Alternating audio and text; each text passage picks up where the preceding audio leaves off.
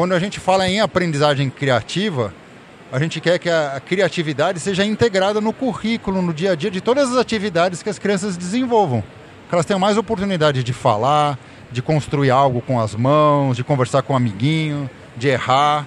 Né, que isso não seja restrito a uma hora por semana, que isso faça parte da discussão de matemática, da discussão que a gente está fazendo sobre é, questões de, de história e assim por diante.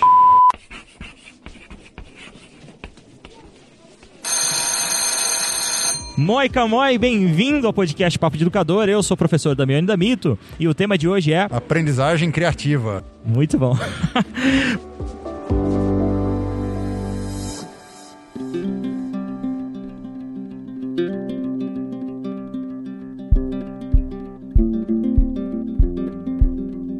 Muito bem, bem-vindos a mais um episódio do podcast Papo de Educador que está sendo gravado na feira Bet Brasil Educar, que está sendo realizado na cidade de São Paulo no mês de maio de 2019. Aqui nós temos tirando episódios maravilhosos, eu tenho certeza que você já está degustando dos episódios que nós estamos gravando essa feira.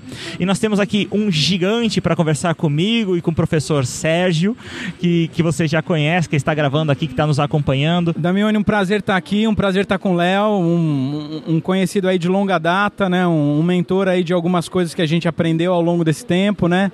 Há um tempinho atrás a gente se conheceu e é um prazer estar aqui. E eu já acabei falando aqui. Já falou, já, já queimou largada. Quem é que tá aqui no podcast. Mas quem tá ouvindo o episódio já viu no título do episódio quem tá com a gente. Então eu queria apresentar formalmente para vocês o professor pesquisador Léo Bird, que ele é ligado ao Media Lab do MIT e é brasileiro, então não se assuste, vai ser em português esse nosso bate-papo. Então seja bem-vindo ao Papo de Educador pela primeira vez. O prazer é todo meu, não é todo dia que a gente né, tem a oportunidade de compartilhar um pouquinho das coisas que a gente vem aprendendo lá fora, aqui no Brasil. Né? E a primeira pergunta, acho que vocês devem ter ouvido muitas vezes essa pergunta: qual é a sua altura? 2 metros e 2. 2 metros e 2. O Léo, ele é enorme. Você não está nos vendo, então eu quero compartilhar essa curiosidade com vocês. E o Léo, é, você está num lugar de bastante prestígio, né? Bastante admirado, não somente no Brasil, mas no mundo inteiro. E, mas você é brasileiro. Como que foi que você chegou lá? É, eu, eu já estou no, no MIT Media Lab há cerca de 18 anos. Né, mas o primeiro, primeiro contato com o MIT foi em 94, então já faz 25 anos que eu entrei em contato com eles. É, eu sempre me interessei por essa área de tecnologia, educação e criatividade. E o Media Lab é uma referência na área. E, e na época eu estava eu era novinho, né, 25 anos atrás, e eu estava querendo fazer algo que ajudasse, que contribuísse para a qualidade de vida das pessoas. Eu sabia que tinha a ver com tecnologia e educação, mas não sabia exatamente por que caminho seguir. Me apontaram para uns pesquisadores do Media Lab e eles foram muito amigáveis, muito gentis é, responderam as minhas mensagens e, e falaram: se, quiser, se eu quisesse me dedicar à área de tecnologia e educação, eu precisaria ter credenciais, ou mestrado ou um doutorado, porque infelizmente na educação as pessoas prestam ainda muita atenção em um currículo acadêmico e que também deveria me vincular a projetos de interessantes, assim, de impacto, para que eu pudesse aprender, à medida do tempo que eu fosse ganhando experiência, poder tocar meus próprios projetos. Eu tive um primeiro contato com o MIT em 94. Eles me apresentaram a sua linha de pesquisa e também me apresentaram alguns pesquisadores do Brasil que estavam fazendo um trabalho interessante, principalmente o pessoal da Unicamp, no, Núcleo de Informática Aplicada à Educação. Fui visitar a Unicamp, gostei, acabei fazendo meu mestrado lá. Em paralelo ao mestrado, eu fui tentando colocar na prática as ideias que eu ia aprendendo. Né? Então, eu acabei coordenando uma ONG que montava escolas de informática em favelas, trabalhei em alguns projetos de Secretaria de Educação e etc. E esses projetos me levantaram uma série de questões que eu não conseguia é, de, de ver um impacto duradouro na vida das pessoas, nas coisas que eu estava fazendo. E essas questões é que me levaram a buscar experiências fora do Brasil. Eu voltei a entrar em contato com o Media Lab e acho que essa experiência que eu já tinha no Brasil me abriu certas portas lá fora e eu acabei tendo o privilégio de ser aceito no programa e estou lá desde 2001. Você é residente lá ou você está no Brasil? Eu moro nos Estados Unidos. Eu te pergunto porque você é uma figura bastante vista, bastante conhecida aqui no Brasil, né, em relação né, a essa área de educação. E só para o nosso ouvinte ter uma ideia, quais são algumas das coisas de educação que surgiram lá no Media Lab? Então, o Media Lab em si é, é um, é um centro de pesquisa bem grande, tem cerca de 400 pessoas, a gente tem como se fossem 30 grupos de pesquisa né, fazendo as coisas mais loucas imagináveis. que vão desde a é, ópera do futuro até computação orgânica, até mídias cívicas e, e, e projetos na área de aprendizagem criativa. E, e, dentro do grupo que eu trabalho, que é o grupo Lifelong Kindergarten, que é o jardim de infância para a vida toda, acho que os principais projetos, assim, os projetos que são mais conhecidos no mundo são o kit de robótica da Lego, por exemplo, que a gente já tem uma parceria de mais de 30 anos com a Lego, e, e mais recentemente, nos últimos 10 anos, a linguagem Scratch de programação, que é um, um kit de programação para crianças, bem gráfico, assim, são bloquinhos gráficos que a gente vai combinando, e através dessa combinação a gente consegue criar é, arte interativa, joguinhos eletrônicos, é, simulações, histórias e assim por diante. Bacana. Aqui no Papo de Educador nós já falamos um pouquinho sobre Scratch, falamos sobre a importância da computação na educação e quais são as suas influências. Foi um episódio gravado com, com o professor Sérgio, você estava junto, né, Sérgio? E o professor Adriano Canabarro, quando a gente fala um pouquinho sobre é, educação 4.0 também. Sim, é, a gente conversou um pouquinho com o professor Adriano lá na, na campus, né, na Campus Party, é, sobre educação 4.0 e da importância da, da informática e da programação, né? Na verdade, do acesso a essa tecnologia em larga larga escala.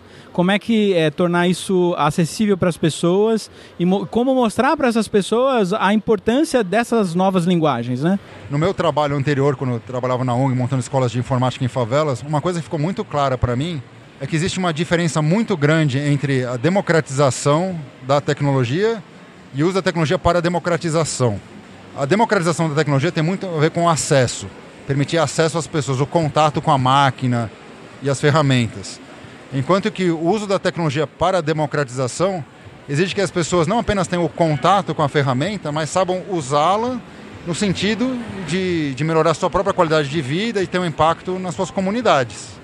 Né? Exige um nível de fluência, que a gente chama, com a tecnologia, que normalmente a gente não consegue é, simplesmente ter um acesso limitado. Né? Ela exige toda uma metodologia maior, que acho que esse é o foco do nosso trabalho hoje em dia. E ajudar as pessoas a desenvolverem esse tipo de fluência com a tecnologia para que elas possam entender como que as coisas funcionam no mundo tecnológico e ter sua voz também, ter uma participação, porque a tecnologia cada vez mais é, é parte da nossa vida. Né? Existe um, um desafio muito grande hoje na academia é, que é transformar toda aquela inovação que é produzida, todo aquele conhecimento que é gerado, em algo que é aplicável no cotidiano e mais do que em algo aplicável, mas transformar isso em algo popular, democrático, como você falou. como que vocês estão fazendo? Qual que é esse caminho que vocês têm feito para tornar, por exemplo, o Scratch, que foi desenvolvido lá, tão conhecido e tão relevante como é hoje no, no, no, ambiente educacional? Hoje em dia, o Scratch tem mais de 50 milhões de projetos publicados, né? E eu acho que ele realmente tem cumprido um papel excepcional em termos de, de possibilitar acesso, empoderar as crianças nesse mundo cibernético. Mas a gente percebe que muitas vezes o Scratch é usado de uma maneira não criativa, né? em que é, ele é colocado na frente do aluno e depois se pede que esse aluno siga uma receitinha de bolo. Né? Então hoje todos vamos, nós vamos criar um projeto em que esse bonequinho vai andar na tela da direita para a esquerda. Você está usando a tecnologia para criar um projeto, mas isso não tem uma significação pessoal, não tem nada de criativo. No caso, na realidade, ele acaba é, mostrando uma, uma, visão meio, meio chatinha, assim, meio limita, muito limitada do que é feito, né? Então, no nosso trabalho, hoje em dia, a gente tem focado muito nessa questão de, de ajudar as pessoas não apenas a terem acesso ao Scratch, mas terem acesso às ideias que levaram à criação do Scratch e formas com que o Scratch pode ser usado para desenvolver esse potencial criativo das crianças do mundo inteiro. Então, há cerca de quatro anos atrás, nós fechamos, o, o MIT Media Lab fechou uma parceria com a Fundação Lehman, né, com o objetivo de fomentar a aprendizagem criativa é, na educação pública de todo o Brasil. E a gente, quando iniciou esse projeto, a gente poderia ter achado, ah, vamos disseminar o Scratch por aí, vamos assegurar que todas as escolas do Brasil tenham o Scratch.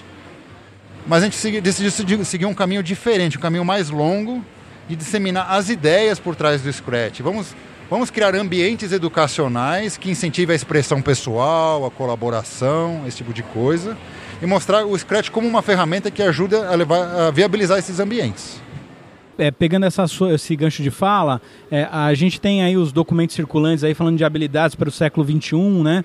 E uma das coisas muito batidas nesse documento é a ideia da criatividade, da inovação e da tecnologia. Como é que você enxerga aí, dentro de, desse viés aí que você já acabou de tocar no assunto, que as escolas, seja ela pública ou privada, pode suscitar ambientes que envolvam criatividade, inovação e tecnologia? Eu acho que a temática é nobre, né, de, de incentivar o espírito criativo, a agência pessoal né, das pessoas, assim, é nobre. O problema é como essa temática está sendo é, adotada na prática. Né, eu vi aqui na, na BET, a BET é um, é um, é mundo fantástico, né? Assim, você tem é, empresas tradicionais, inovadoras, todas tentando conquistar o seu papel nas escolas do Brasil. E tem inclusive empresas, você vê empresas trabalhando criatividade, educação mão na massa, questões socioemocionais são extremamente importantes. Mas tem que trabalhar isso de uma maneira totalmente isolada da vida da criança. Então agora a gente vai ter uma aula de, de habilidades socioemocionais. Agora a gente vai ter um espaço maker separado do resto das, das outras questões da escola. E acho que acaba perdendo sentido isso. Né? Acaba ficando uma coisa muito mais dogmática e mecânica do que, né, do que eh, uma oportunidade de desenvolvimento humano. Quando a gente fala em aprendizagem criativa, a gente quer que a criatividade seja integrada no currículo, no dia a dia de todas as atividades que as crianças desenvolvam que elas tenham mais oportunidade de falar, de construir algo com as mãos, de conversar com um amiguinho, de errar. Né, que isso não seja restrito a uma hora por semana, que isso faça parte da discussão de matemática, da discussão que a gente está fazendo sobre é, questões de, de, história e assim por diante. Né? Então, eu acho que os temas são legais, acho que a, o novo, os novos padrões, novo, a BNCC, né, o novo currículo nacional abre espaço para que a gente trabalhe com temas super importantes o desafio é como, como integrá-los de uma maneira é, intuitiva e, e, mais profunda dentro da escola. Tem, tem, tem algum exemplo sobre o, ainda sobre o uso do Scratch? Você está falando sobre o uso de maneira criativa, né? É, que as ideias por trás dele. Você tem alguma ideia que te chamou a atenção, que te marcou bastante nessa sua trajetória, que você acha que é uma referência assim, no uso criativo do Scratch ou, ou dessa da informática? O Scratch é um mundo, né? Tem, tem milhares de projetos interessantes. Eu, eu, eu, eu, eu me interesso, assim, eu, existem projetos super complexos, existem projetos super complexos feitos em Scratch, assim, que, sabe, que são programadores que já vêm, sabe, que, é, com muita experiência, que acabam criando scripts, assim, enormes, cheios de efeitos especiais, etc. É um dos expoentes do Scratch, mas os, os, que, eu, os que mais me atraem são aqueles mais casuais, assim, mais do dia a dia, em que, por exemplo, uma criança faz um, um, um cartão para a mãe, ou, ou, ou, faz um. cria um, um contador ali para marcar o placar do, do joguinho que ele está jogando com o irmãozinho é, em casa. A tecnologia como mais uma extensão do ser humano, uma coisa que está presente, uma coisa meio artesanal. É, esses usos caseiros, assim, para mim são os mais interessantes do Scratch. E agora que, que o Scratch já está disponível em tablets e telefones celulares outras coisas, ainda fica uma coisa ainda mais perto do dia a dia da gente. Né? Acho que tem vários projetos artísticos, vários projetos conceituais no Scratch, mas o que eu espero ver mais são projetos que retratem o dia a dia das ruas, das crianças, que contem histórias do dia a dia, né? que façam mais parte, assim, mas que sejam mais pessoais mesmo. Assim, né? E a gente está olhando nesse foco aí, Léo, é, a perspectiva do estudante, né? É, e na perspectiva dos professores, como atrair esse professor já que vem é, de uma escola que muitas vezes é, é, valoriza mais o, o, conteúdo sistematizado e pouco é, as práticas pedagógicas que inclui o aluno como um ser pensante, como um ser ativo, né? como um organismo vivo dentro da, do ecossistema escolar. Como trazer esse professor para dentro desse universo? Eu acho que a gente tem que ser muito coerente com a, com a filosofia educacional que a gente defende, que é da aprendizagem criativa, que não é uma aprendizagem dogmática, em que você tem que inserir conhecimentos na cabeça de alguém. Isso se aplica a alunos e se aplica a professores. A gente não quer convencer ninguém, a gente não vai catequizar ninguém para falar de que a aprendizagem criativa é melhor. Na realidade, é, é, a gente espera. É, primeiro, a gente, a gente espera. Existem muitos professores que já estão interessados, que já estão trabalhando numa linha mais parecida com a da aprendizagem criativa. A gente quer identificar esses educadores, reuni-los numa rede e trabalhar junto com eles para reconhecer o trabalho deles né? e, que, e que esse trabalho deles acabe contaminando ou inspirando o trabalho de outros educadores para saber que é possível. Então, ao invés de tentar convencer outras pessoas, a gente procura identificar aqueles que já estão trabalhando no espírito da aprendizagem criativa, reconhecer esse trabalho, dar visibilidade a esse trabalho para que ele acabe inspirando outros de uma maneira natural. Ao invés de ser uma aprendizagem forçar o professor a trabalhar de uma outra forma, é conquistá-lo de uma maneira mais natural.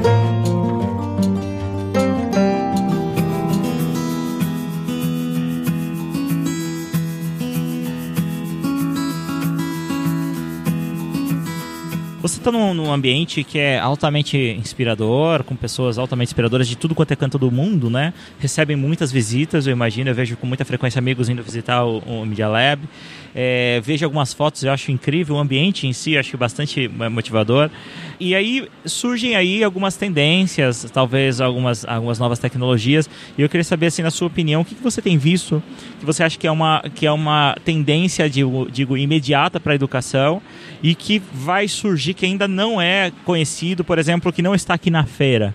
Eu acho que existem produtos que mudam com o tempo, mas ideias e, e frameworks e abordagens que não mudam tão rapidamente, né? A abordagem da aprendizagem criativa já vem sendo desenvolvida há 50 anos e é o, e é o fundamento de todo o trabalho do Media Lab. A gente está organizando em grupos de trabalho em que de pesquisa, em que os pesquisadores são apaixonados pelos que fazem, tem muito incentivo à colaboração, muito, muito incentivo à exploração livre, etc. Então essas coisas a gente, a gente acredita que não vão mudar, que a gente vai se aprimorar nelas, mas não vão ter grandes mudanças radicais, né? A tecnologia ela vem mudando muito. Né? Então, se há 40, 50 anos o pessoal já falava em robótica educacional, já falava em programação e etc. São coisas que agora estão se popularizando.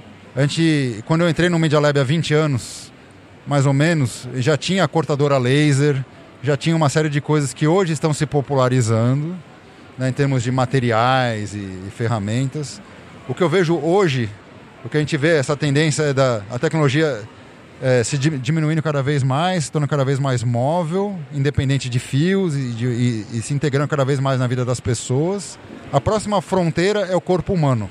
São tecnologias que funcionam dentro do nosso organismo, né? tecnologias que, que se alimentem energeticamente, se recarreguem através dos movimentos cardíacos, pulmonares e outras coisas, que monitorem o, funcionamento do nosso cérebro, os padrões elétricos, para identificar é, a normalidade, por exemplo, a pessoa tem um, uma coisa, epilepsia ou outras coisas, identificar é, movimentos que fujam da curva e, e, que indiquem algum tipo de crise e que, possam, e que o, o computador possa intervir para conseguir a pessoa é, uma vida mais equilibrada.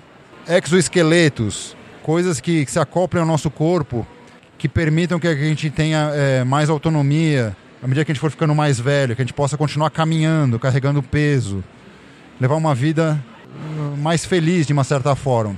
Agora, todas essas ferramentas, elas podem ir para um lado ou para o outro. Tem uma série de questões de privacidade, de segurança, de questões é, filosóficas que, estão que são, fazem parte dessa tecnologia e, e, que a gente vai ter que, o quanto antes, o mais, o mais cedo possível, trazê-las para a educação, não apenas a te tecnologia, trazer para a educação não apenas a tecnologia, mas a discussão sobre para que lado nós gostaríamos que a tecnologia evoluísse. Então acho que o computador hoje ele já é, ele já uh, Googles e outras e outras grandes corporações, elas já monitoram a nossa atuação no mundo da, da, da cibernético. Quando a gente fala no telefone celular, uh, as torres de telefone já sabem a nossa localização, já tem ideia de com quem nós estamos falando. Né? Então, o nosso mundo já, já, é muito cercado pela tecnologia em formas que a gente, nós a gente não percebe no nosso dia a dia. Esse tipo de coisa é muito importante que a gente consiga discutir na educação e que a gente dê condições para que os aprendizes também possam é, explorar essas ferramentas de formas mais criativas e mais significativas e que tragam um impacto positivo para a sociedade. Né? Então a gente tem muito, um caminho muito longo ainda a ser perseguido. Eu acho que o Scratch ele tem um papel fundamental nisso, no sentido de permitir com que a gente crie novas ferramentas. Que, não, que a gente não apenas consuma tecnologias, mas que a gente possa criar novas ferramentas. A nova versão do Scratch ela, ela permite integração com uma série de serviços online. Você permite você fazer reconhecimento de voz, você gerar voz a partir do computador, se integrar com, com serviços de áudio e outras coisas na internet. Você, você participar já desse movimento técnico-social. Esse movimento vai, vai entrar em aspectos da nossa vida que a gente não está preparado ainda.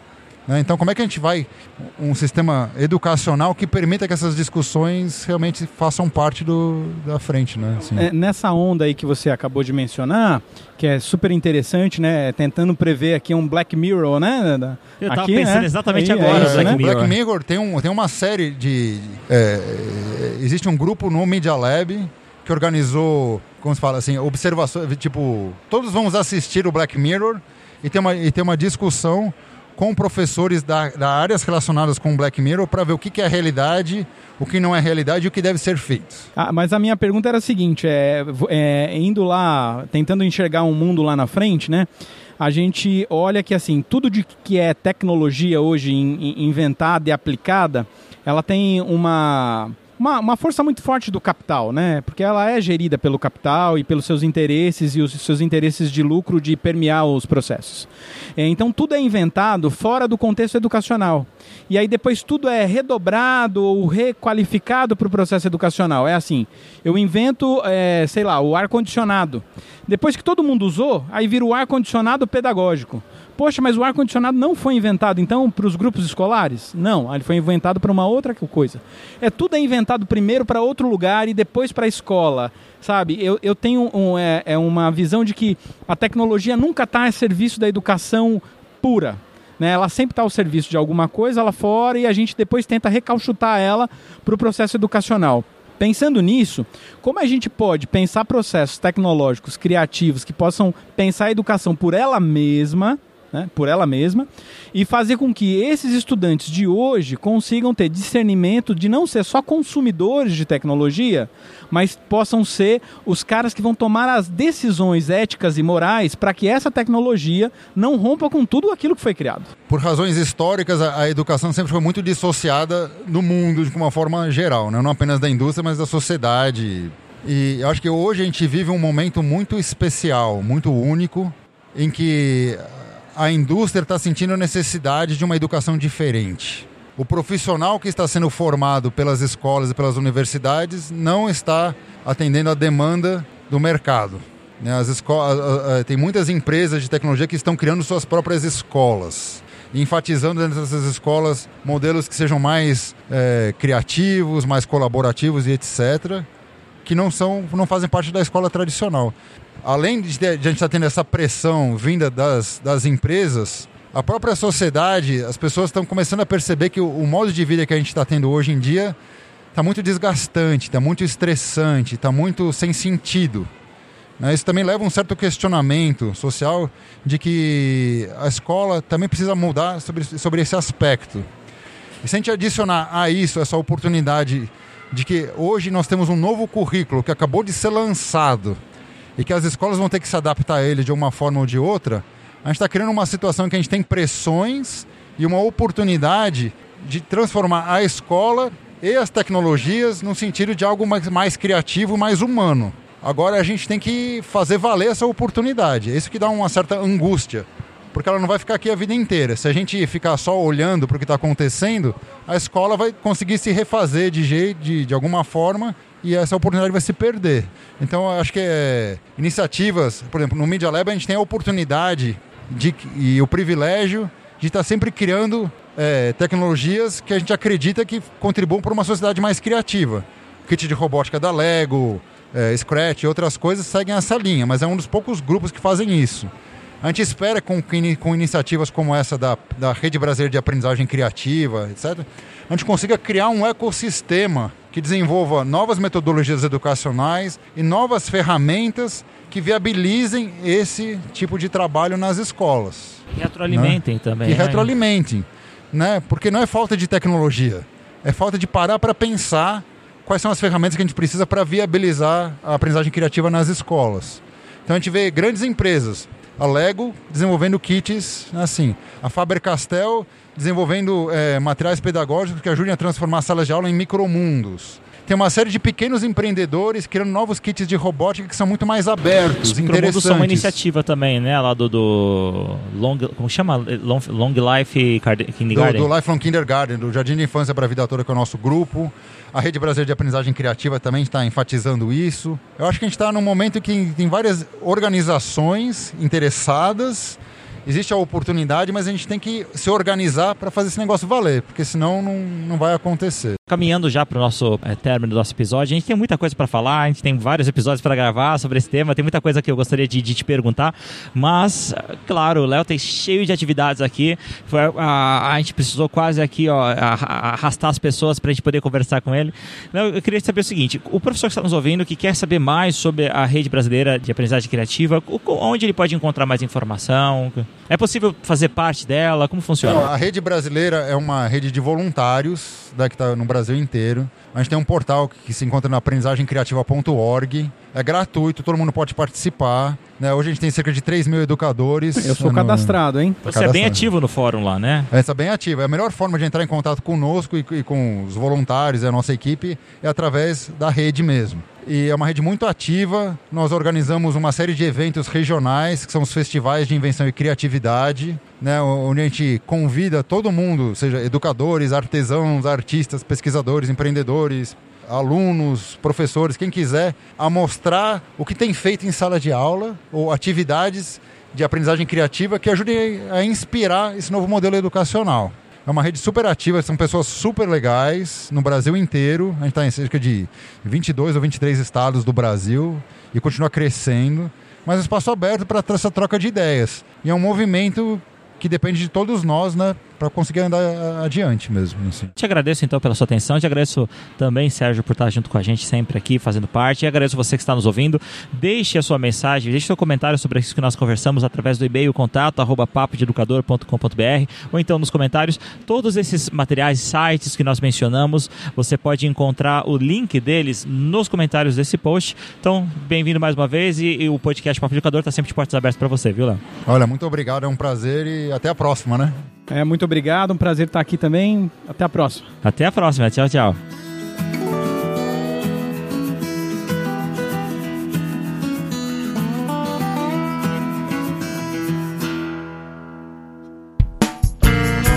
A edição desse podcast foi feita por bancodecerebros.com.br. Podcast Papo de Educador.